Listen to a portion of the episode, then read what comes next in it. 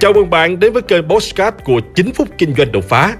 Trong chiếc mục Postcard này, chúng ta sẽ cùng trao đổi với nhau về những chủ đề liên quan đến các lĩnh vực kinh doanh, đầu tư, marketing, bán hàng, phát triển bản thân, với mục đích giúp nhau để cùng nhau kiến tạo thành công bền vững và xây dựng cuộc sống hạnh phúc viên mãn.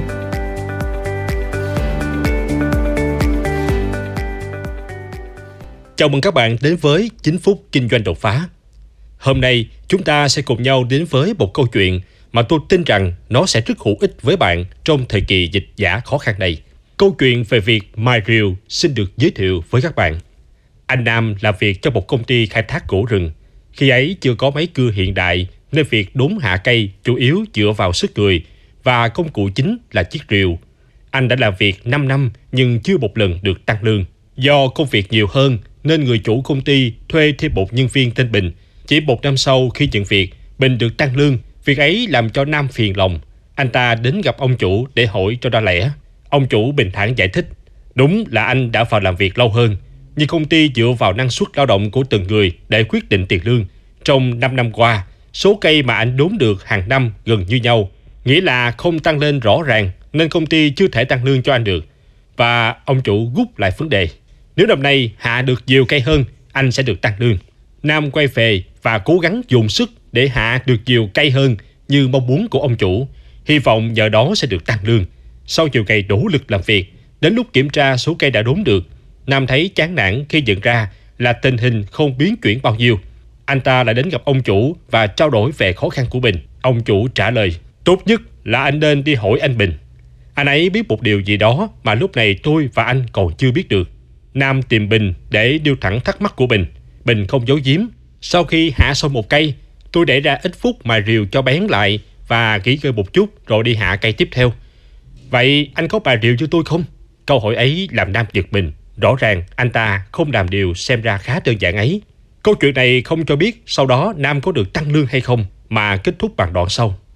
Lần cuối cùng mà bạn mài rìu của mình là lúc nào? Nếu bạn muốn tiến lên trong cuộc sống, bạn không thể nghỉ ngơi trên vinh quang quá khứ của mình mãi. Bạn phải liên tục mài chiếc rìu của bạn để đó luôn sắc bén. Trong bất kỳ lĩnh vực nào, kiến thức và kỹ năng chuyên môn của bạn phải thường xuyên được bài dũa. Có vậy, bạn mới đạt được mục tiêu mới của mình. Vẫn là đề tài quen thuộc về mối quan hệ giữa năng suất lao động và tiền lương. Nhưng câu chuyện trên lại theo một hướng khác. Muốn tăng năng suất thì phải làm gì? Trong lúc làm việc, những nhân viên rành việc thường biết chế ra các công cụ phụ trợ để nâng cao khối lượng hoặc chất lượng công việc mà họ được giao.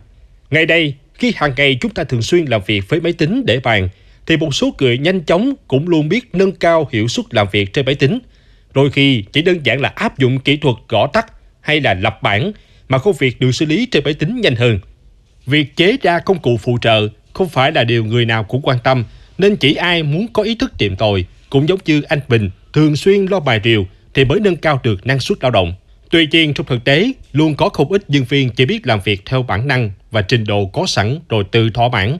Do đó, nhà quản trị phải xác định được loại nhiệm vụ quan trọng của mình là kích thích các nhân viên dưới quyền tự làm mới bản thân. Thậm chí, nhiều khi nhà quản trị phải luôn quan tâm tìm hiểu để phát hiện ra nhân viên nào đã chế được công cụ phụ trợ mới mà hướng dẫn các nhân viên khác học tập và làm theo. Khi tất cả các nhân viên cùng vận dụng được một điều mới hữu ích nào đó, thì năng suất lao động của cả tập thể tất nhiên cũng sẽ tăng lên. Còn trên khía cạnh cuộc sống và kinh doanh, bạn chỉ có thể phát triển khi không cần thay đổi, làm mới bản thân và học hỏi những tư duy và kiến thức mới.